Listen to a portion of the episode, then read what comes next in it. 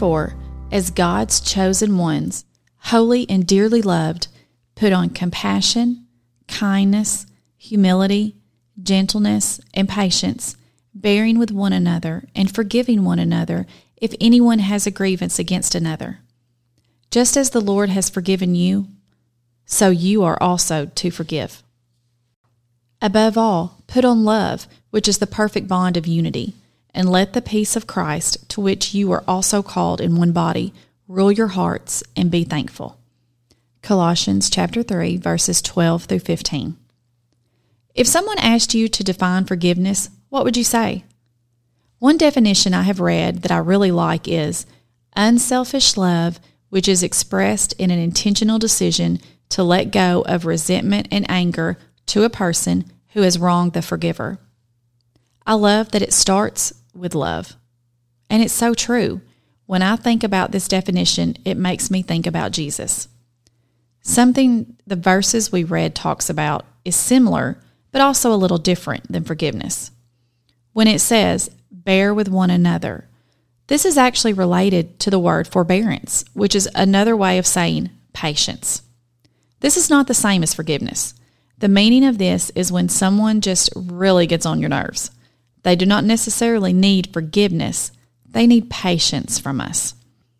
Sometimes forgiveness and forbearance can get bundled up in the same bundle, but I'm not so sure they should. One of them has to do with us being wronged by another, the other has to do with our ability to be patient with another. The point I really want to make today is that we don't have to like everything that everyone is doing around us, and just because we don't like it doesn't mean we have to say something about it. Sometimes we need to be able to be patient with the things we don't like about the people around us and just deal with it in our own mind. If one of your friends is late to basketball practice, it would be a long shot to think they have shown up late specifically to irritate you. Now, I'm not a fan of tardiness, and I understand how it can be frustrating. It is for me, but I highly doubt that they had you on their mind when they ended up being late. This is a practice of patience more than forgiveness.